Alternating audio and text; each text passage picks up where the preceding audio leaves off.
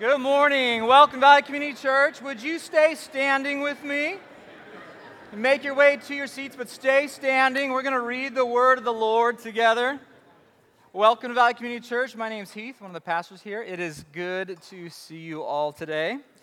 We uh, continue our exploration and meditations in the book of John today. We are in John chapter 7. We're going to read verses 37 through 39. It will be up here on the screens for you as well.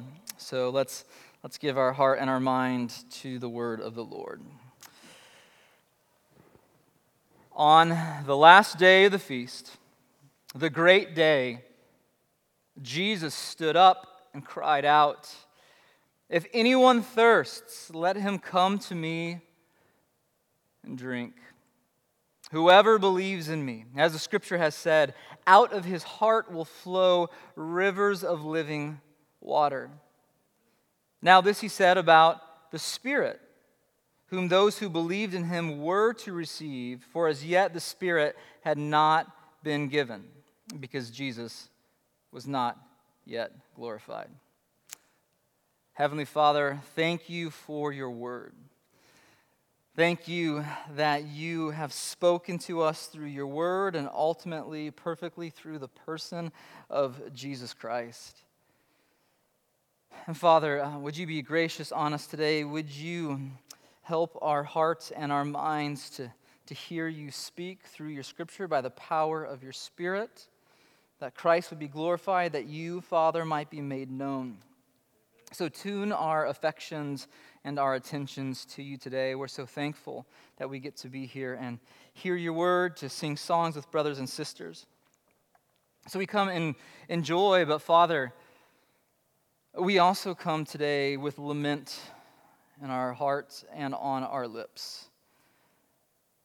Father, this world it groans and uh, there's, there's darkness. But you're greater than the darkness. You're our King. And so we lift up our laments to you today as, as our hearts are heavy with the recent shooting in Texas at the elementary school and the loss of life and the violence and the trauma and the radically changed worlds of all those families. And uh, Father, we ask um, in your great grace and your great mercy that you would take what was meant for evil and you would turn it to good. Without minimizing the, the pain, we praise you for being a God who can redeem and restore. So, Father, do your healing work in that traumatized and fractured community in Uvalde, and here in California with the other shooting in the church, and then in Buffalo. Man, Father, we need you. And so it is with joy in our hearts alongside that grief that we come to you today and say, Worthy are you, the Lamb who was slain. You are the one who redeems and restores. So thank you for your word of hope. Thank you for the good news that we have in Jesus Christ. Lord, we offer up our laments and our praise to you today in the name of Christ. Amen. Amen. Y'all may be seated.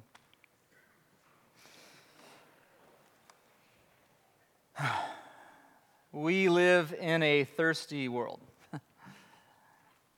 the recent events just showing us the thirst that is deep in the soul of humanity the thirst for, for peace, for joy, for hope. We live in a thirsty world. We live in a world where the baseline human condition is dissatisfaction, a deep dryness of being, a discontented soul, a, a parched heart. Now, some of us seek to satisfy this thirst with literal drinking drawing from the wells of Jim Beam or Jack Daniels or drawing from the wells of Napa or Sierra Nevada. Not going to the great I am, but going to the many great IPAs. Yeah. I know it's bad. But we do this. We distract ourselves with food and drink to try to fill up some inner thirst that we have. Others seek to satisfy with long drafts from the shiny tap called success or power or popularity or pleasure. And we also seek to satisfy the dryness with a cup of religion, growing drunk on our own supposed powers of morality and ability. But it doesn't work. Like the stomach is designed for food, like the human body that is composed of some 60% water needs water to flourish, the heart is fashioned for fulfillment. But it seems we can never quite quench, quench our dissatisfaction. Satisfaction so often seems like a mirage. And so, in the profound words of two unlikely theologians, I can't get no satisfaction. Yeah, uh, Mick Jagger, Keith Richards, in case you don't know. Uh, by the way, that song, I Can't Get No Satisfaction, is number two on Rolling Stone's 500 greatest songs of all time list. That's interesting, isn't it? Song number one, Bob Dylan, Like a Rolling Stone, called a hymn of a generation celebrating the search for freedom and meaning. And honestly, that list, when you go through it, and I read a good portion of it this week, and you go through the summaries of each song, it is a litany of longing. It is 500 pieces of art expressing the thirst that is deep within the human soul. Now, all too commonly, we misunderstand our thirst, we misdiagnose our desires. And so today we address this thirst with some good news that Jesus drops at a pretty wild party. We should know that God's people are party people, by the way. God's people know how to drink deeply from joyous festivities. They know how to plan a party. They know how to enjoy a party. They know how to wrap up a party. They know how to look forward to planning another party, enjoying that party, and wrapping up that party. They're really good at it. Throughout the year, there are seven major holidays for the Jewish people that give rhythm, that give cadence to their entire year, that shape their imaginations. These festivities are anchor points, they are pillars in time that give shape to their year. And it's been said that the summary of every Jewish holiday is simply this They tried to kill us, we won, let's eat, which is a really great summation when you think through all the festivities. Now, when you think about it, these holidays, they exist because the people went through hardships, not because they didn't have hardships, right? These times of joy were born through adversity and pain. So they didn't party because things didn't go wrong. They partied because God is a God of promise and a God of provision, a God who is there with them that was leading them towards flourishing. So today's passage takes place at a holiday high point. It takes place amidst a loud and colorful and joyous seven day party loaded with meaning, one that remembered what God had done in the past and one that looked forward to what God was about to do the next year. And so, if we are to draw any of the joyful meaning out of what Jesus says here, we have to understand a little bit about a feast. So, can we talk a little bit about this party? Let's, let's try to open this up and see what Jesus is getting at. So, um, our text starts out with these words in verse 37 On the last day of the feast, the great day, Jesus stood up and he cried out. What feast is this? What feast is this? Well, it is the seventh feast that took place in the seventh month of the calendar, and it was called the Feast of Tabernacles, or the Feast of Booths, or uh, in Hebrew, Sukkot. Now, why is it called the Feast of Booths? Well, we'll get to that here in just a second. Let's look at the feasts um, so we can kind of get our bearing. Let's go ahead and look at that list of the seven feasts. So these are the seven feasts that run throughout a year Passover. Uh, this is our, our Easter, okay? Good Friday, Resurrection Sunday, Passover um, is all incorporated, uh, Easter is all incorporated in these first three. So Passover, unleavened bread, first fruits, those are the spring feasts. And then we move forward to the transition between spring and summer, which is the Feast of Weeks, uh, which we call Pentecost. This is 50 days after Passover, when they, they shed the blood of, of the lamb and painted the, the doorpost and had their Passover supper. Then you transition to fall feasts, and you have the Feast of Trumpets, the Day of Atonement, and then the Feast of Tabernacles, Sukkot. That is the one we are talking about today, the seventh one. Okay, so This feast is the seventh one on the seventh month, and the day that we're on in this passage is the seventh day. Seventh feast, seventh month, seventh day. In other words, John is saying, pay attention. This is so important. Now, by the way, how do we know that this is the feast that is being spoken of? Well, because we need to read the scriptures in context. Always read verses in context. So, chapter 7, verse 2 tells us that this story takes place at the Feast of Tabernacles. And if you read chapter 7 in its entirety, all this stuff hangs together. So, we need to understand the feast because it makes sense of what's going to happen here. So, this feast took place uh, at the end of September, early October every year. Um, this was a party of parties, right? This is the crown jewel, okay? This is the crown jewel of the parties of the Jewish year, the holiday apex week long party, seven days of joyous celebration. Now, why is it called the Feast of Tabernacles or the Feast of Booths? Well, it was called that because of these. This is a sukkah. Um, the plural is Sukkot, and so it is called Sukkot, the Feast of Booths. This is a temporary shelter. It was a, a tent or a tabernacle or a hut. Here's another one. This one's a little more fancy right? You're, this is the glamping version, okay? Um, let's do the next one. So they, they put them up on balconies all over the place. If you drive through the streets of Jerusalem at, at, the end of September, October, you see these everywhere. It's just like in December, you drive and you see Christmas lights everywhere. For them, you drive and you see these sukkahs everywhere. They're just everywhere. Now, during this holiday, these are what the people are to live in and sleep in and, and, and, and uh, eat in. They're to spend their week in this thing. Why? What's the point? What's, what's the meaning?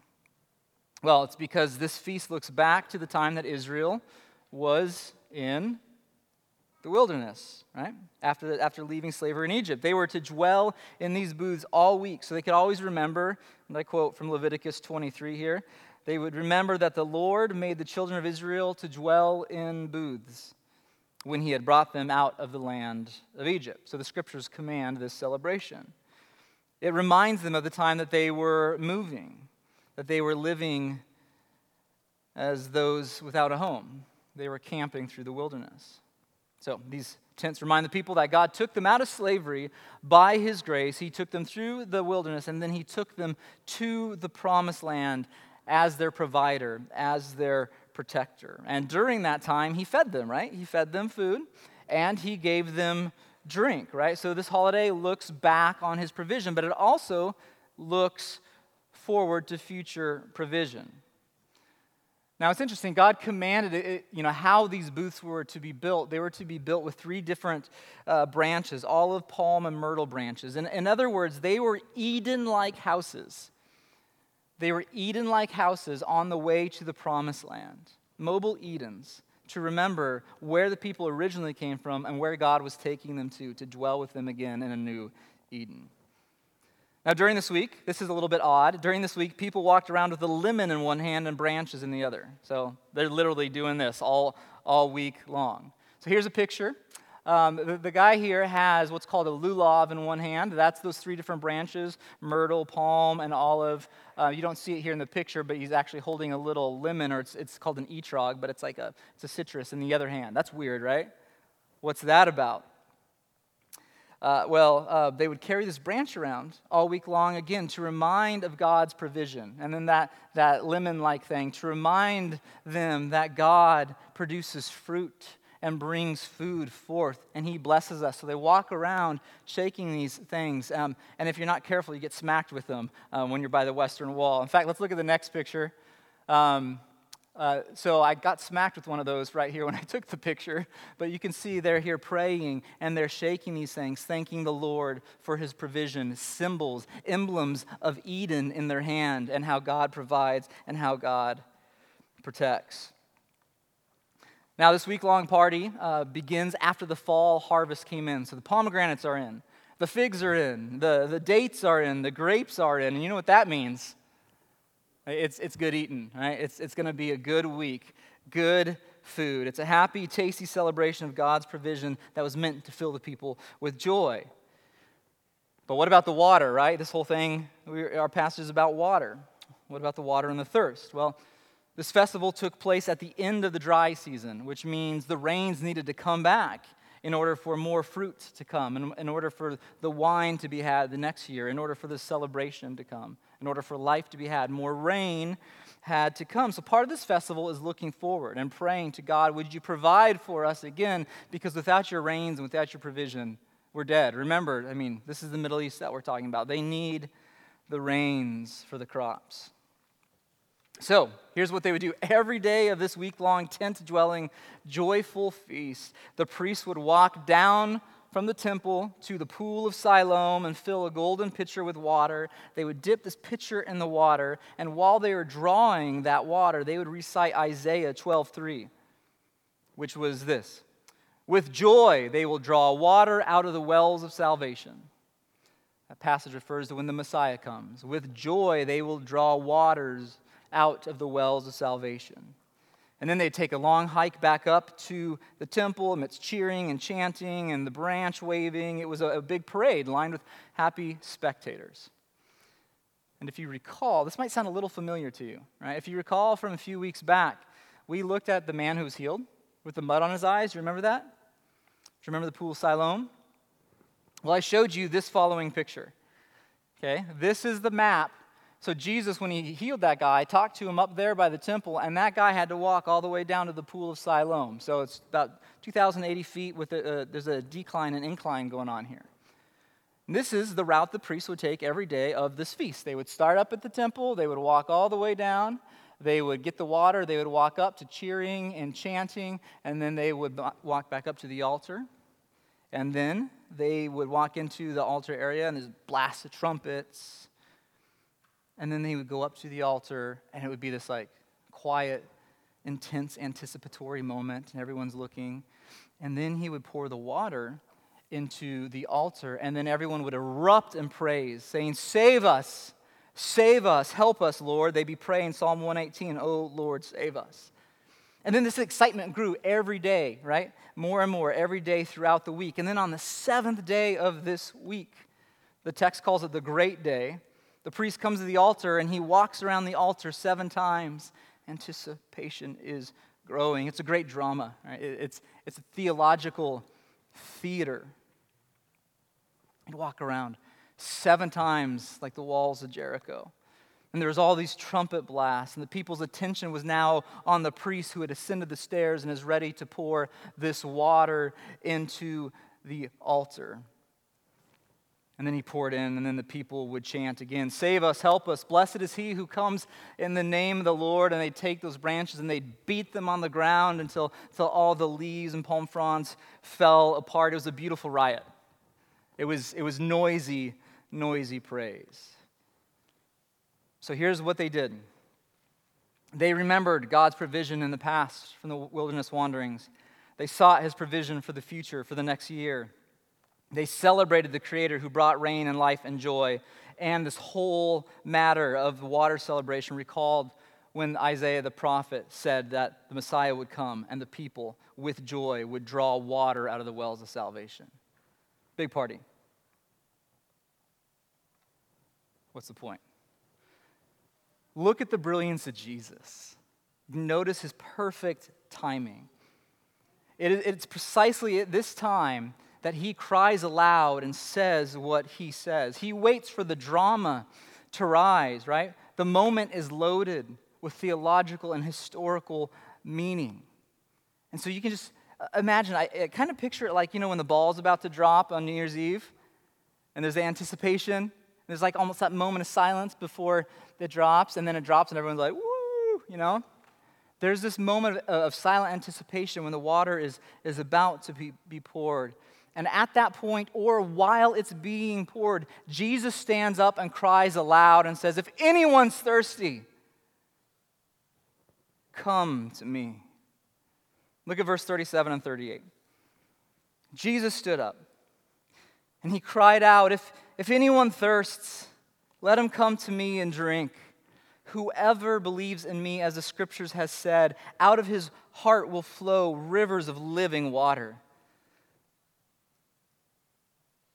What did Jesus just do? What in the world just happened? Question Who were the Jewish people thanking and praying to regarding the abundance that had come because of the rains? God. Yahweh. Jesus just claimed that he is the one who provides the waters of life. He has just made a claim that he is the creator. More so, he just claimed that he is the one which the joy, joyful waters of salvation will come through. He is the long promised Savior from scriptures.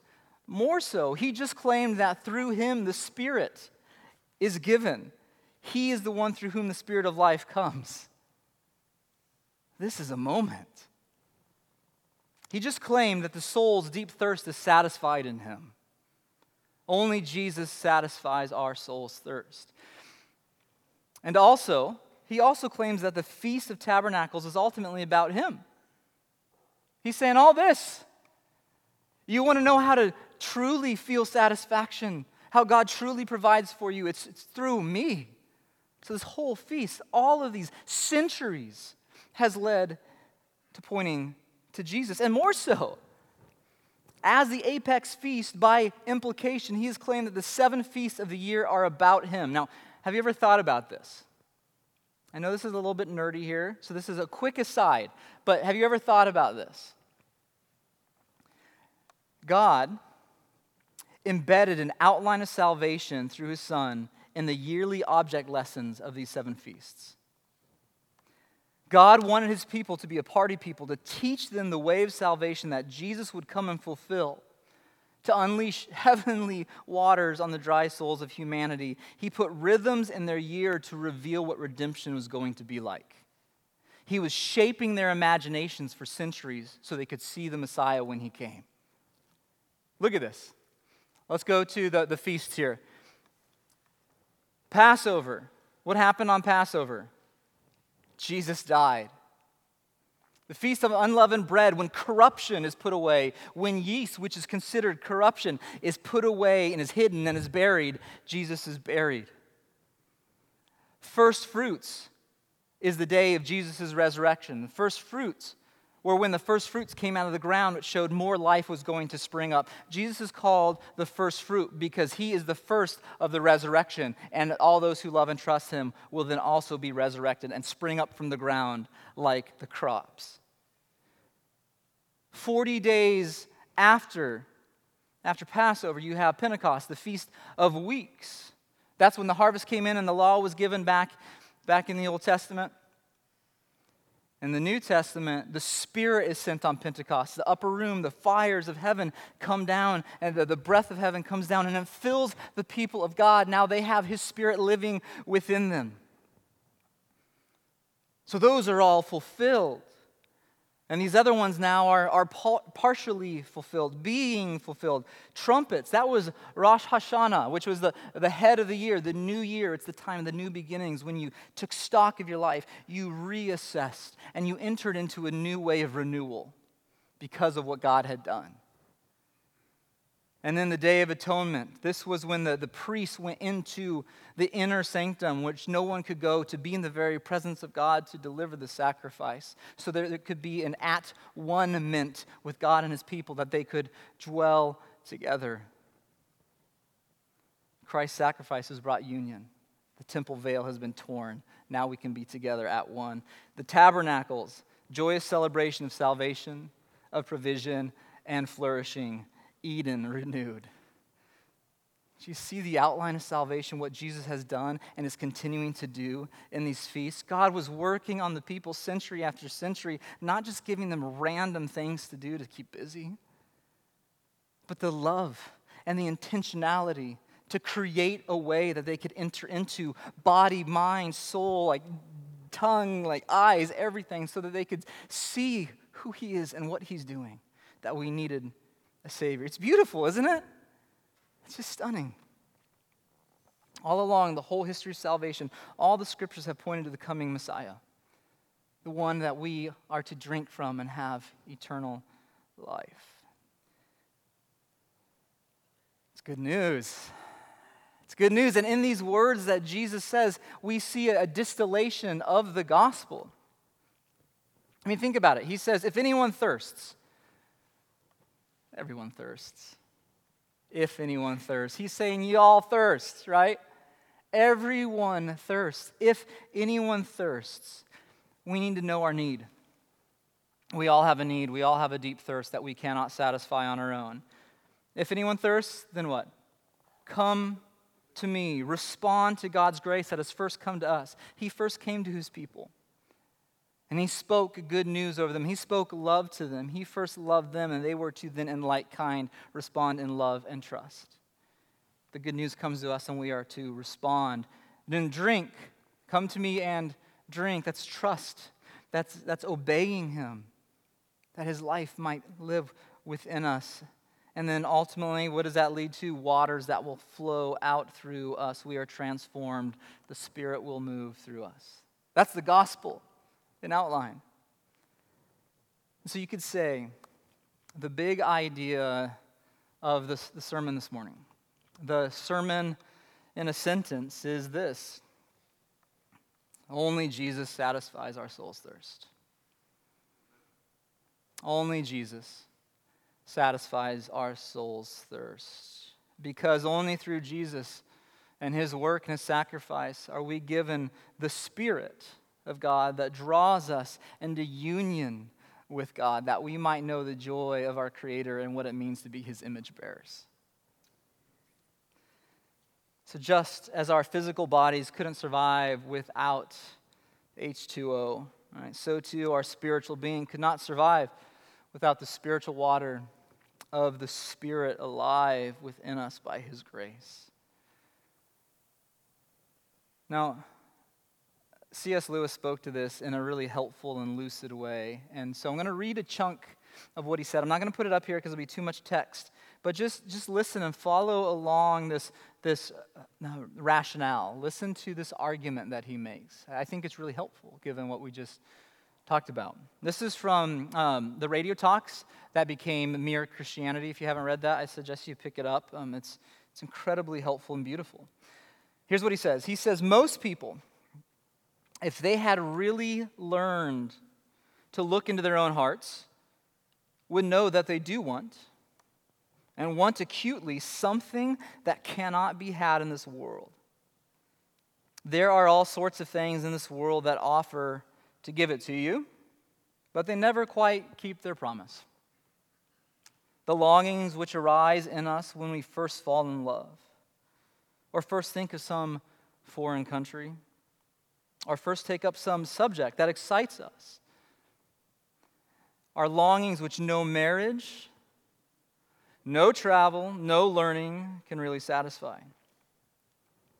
Creatures are not born with desires unless satisfaction for those desires exists. A baby feels hunger. Well, there's such a thing as food. A duckling wants to swim. Well, there's such a thing as water. Men feel sexual desire. Well, there is such a thing as sex. If I find in myself a desire which no experience in this world can satisfy, the most probable explanation is that I was made for another world. If none of my earthly pleasures satisfy it, that does not prove that the universe is a fraud. Probably earthly pleasures were never meant to satisfy it, but only to arouse it, to suggest the real thing. So, what is it? What is this it that he's speaking of? What is this deep desire? See, there is a thirst beneath our thirst for pleasure. There's a thirst beneath our thirst for power. There is a thirst beneath our thirst for popularity. There's a thirst beneath our thirst for companionship. There's a thirst beneath our thirst to purchase, to stockpile, to accumulate, to hoard. St. Augustine knew the answer, and he's famously said this God, to worship you is the deepest desire of humanity. For you have made us for yourself, and our heart is restless until it finds its rest and fulfillment in you. Our heart is restless until it finds its rest and fulfillment in you. So, in other words, to know God, to be known by Him, that's it. That's the stuff. That's it. The deepest thirst, the deepest thirst of the soul is to love and to be loved by God. Yet over and over again, the ache of our deep soul thirst has us drinking from all sorts of wells that, that are not Jesus Christ, wells that will never satisfy, wells that we drink from, and in the long run, we are now thirstier. We are now worse off. Right? Every well that is not Jesus Christ that we drink from in an ultimate kind of satisfy me kind of way, well, it's, it's like drinking from, from the sea. It's like drinking salt water. And when we go to wells of pleasure, wells that promise power, wells that promise popularity, it is like drinking salt water. So you can imagine how this goes, by the way. You're shipwrecked, right? There you are, floating in the open sea, dying of dehydration. And after uh, uh, enough hours, after enough days, momentarily, momentarily, it will feel good to take a drink of that water. You lean over the raft and you take a gulp of that water, right? Sandpaper throat, liquid on it, it's going to feel good for a moment, but you have just worsened your condition and started a spiral down, right? because the necessary excretion of the salts in that seawater steals the water from within your cells. So the more that you drink, the more you will have to excrete, and then it actually draws the water out of your body. So with each successive drink, you multiply your thirst. With each successive drink, you multiply your thirst. This is exactly why a man who's floating on a beautiful sea with the best view in the whole world can die of thirst. And this is exactly why so many of us are floating on the beautiful sea here in Pleasanton, California, the beautiful sea of success and the beautiful sea of power and the beautiful sea of pleasure and companionship and stuff, living a life with the most beautiful view, yet our soul is dehydrating and dying day by day with each successive drink from the wells that we keep going to. This is why some of you feel emptier and more lonely after sleeping with that beautiful stranger. Best just to delete that app right now. This is why some of you feel hollowed out the more you turn to food and drink to deal with the past trauma and the ever present pain. This is why some of you feel lower than ever after that last high and that last hit you had because it will only carve you out. And this is why some of you feel so vacant and so sad with that next promotion, with that next stretch goal, that next reach goal, and that next big purchase. When you get it, you realize it did nothing to slake your thirst. And this is why Bono sings, right? I've crawled, I've scaled these city walls only to be with you, but I still haven't found what I'm looking for. I've kissed honey lips. I've felt the healing in her fingertips, a burn like fire, this burning desire, but I still haven't found what I'm looking for. And regarding our text today, Jesus knew that all those who were there on that day, all those who were drinking from the wells of, of, of, tradition and the feast, all those who would need water for the next year and the food to come in, he knew that only one thing would bring them the life that they sought after, and it was him. And then here's this beautiful bit that, that I think we need to recognize. See, when, when you love Jesus the most, then you will love others the best. That might sound a little bit weird at first, but when you love Jesus the most, you're going to love others the best. In verse 38, he says, Out of your hearts will flow rivers of living water. In other words, if you go to Jesus as that ultimate well for your satisfaction and your flourishing, then you now will be a conduit of life to all those who are around you because the Spirit is within you and flowing through you. When you know that the true well of salvation is Jesus, then you can actually truly begin to enjoy the pleasure that He brings you, the power and the positions that He grants you, the companionship and the stuff that He in His mercy gives you, right? Why? Because you haven't put on them the burden of being your God. You haven't demanded the impossible out of these things with, within creation. So they can be beautiful. They can be good in accordance with the way God has designed them. Food can be food. Sex can be the gift of sex and covenantal union. A spouse can be a spouse, not a God that you are going to crush with an unbearable burden because they're simply not God. A job. A job can be taken away and you can still have joy because that job was just a job and not your Savior. But if that job was your identity and now you're retired or it was taken away and you don't know who you are anymore, your Savior is gone and you are left alone. But if Jesus is our Savior, then that job's a job and it's a gift. So when you love Jesus most, you, ha- you are freed now to enjoy all the gifts that He's given you. You can love others best if Jesus' love is in you.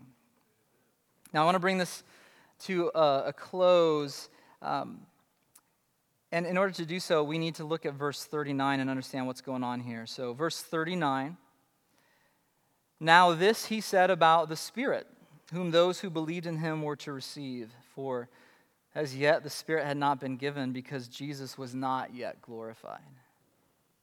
So let's connect some dots here.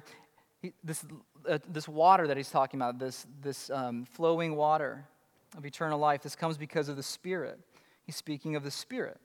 So it's the Spirit that gives satisfaction to the, the human soul because the Spirit within us means we are drawn into union and relationship with, with God. It means union with Him, it means we can now abide with Him. It means that we are now empowered to obey him.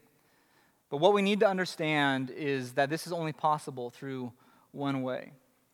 In order to have the Spirit, like the text says here, Jesus had to be glorified. Now, what in the world does that mean that Jesus had to be glorified? Yeah, some of you are mouthing it. He had to be lifted up. What was he lifted up on? The cross. He's speaking of the cross. This is talking about his crucifixion. Jesus had to die he had to be struck so that we could drink from the living waters. No cross, no tomb, no resurrection, no spirit given. That's a problem. So here's what I'd like to do I want to put one final touch on understanding this water ceremony and why what Jesus said is so brilliant and perfect. Okay? Remember, this Feast of Tabernacles celebrated God's provision during what time of their history? The wilderness wanderings, right? The wilderness wanderings. And in the wilderness, he provided water. In Exodus chapter 17, um, after God had shown gracious provision over and over to these people, um, the whole lot of them grumble against him, mistrust him. But instead of, of zapping them like the ungrateful and sinful lot they are, he does this. Exodus 17. Exodus 17, verses 5 through 6, God says to Moses, Pass on before the people. Make a big deal of this. Make sure everyone knows what's going on. Go through the people. This is going to be an event. Pass on before the people, taking with you some of the elders of Israel. Take in your hand the staff with which you struck the Nile, and go. Behold, I will stand before you there on the rock at Horeb, and you shall strike the rock, and water shall come out of it, and the people will drink. So Moses is to pass through all the people, the whole lot of grumblers, to go to a rock where God will stand on that rock. And what is he supposed to do? He's supposed to hit it, he's supposed to smash it, right? But don't forget that God is here. His presence is there on the rock. He is to strike at the rock with the wooden staff, and waters come out. Put that together. He is to strike at the rock that is the presence of God with a piece of wood, and the result is waters come out to nourish those who've sinned against him. You see that? This is the cross of Jesus. So, at the beginning of Israel's 40 year wanderings through the wilderness, God commanded Moses to strike the rock so that the, the thirst quenching waters would be miraculously provided to an untrusting people. That's the beginning of their wilderness wanderings. Go to the end of their wilderness wanderings. Numbers 20, at the end of those 40 years, there's a similar event. The people are grumbling again. And God says, Hey, Moses, speak to the rock. And what does Moses do? He hits the rock, and then water comes out and blesses the people who were sinning against God. So put this together now. The first rock in Exodus 17 is this beautiful foreshadow of the Lord Jesus being struck on the, the cross, producing life giving water for those who rebelled against him. The second rock in Numbers is a shadow of the risen ascended Christ who is seated at the throne of grace, for whom we now, as believers, only have to pray, only have to speak to him and say, Jesus, help me. I'm dry. Fill me up today. I can't do this Monday. I can't do this crisis. I can't deal with another shooting. I can't. We pray to him. He doesn't have to be crucified again. We speak to him, and his spirit ministers to us. Here is the brilliance of Jesus' dramatic timing about his announcement Come to me, all you who are thirsty.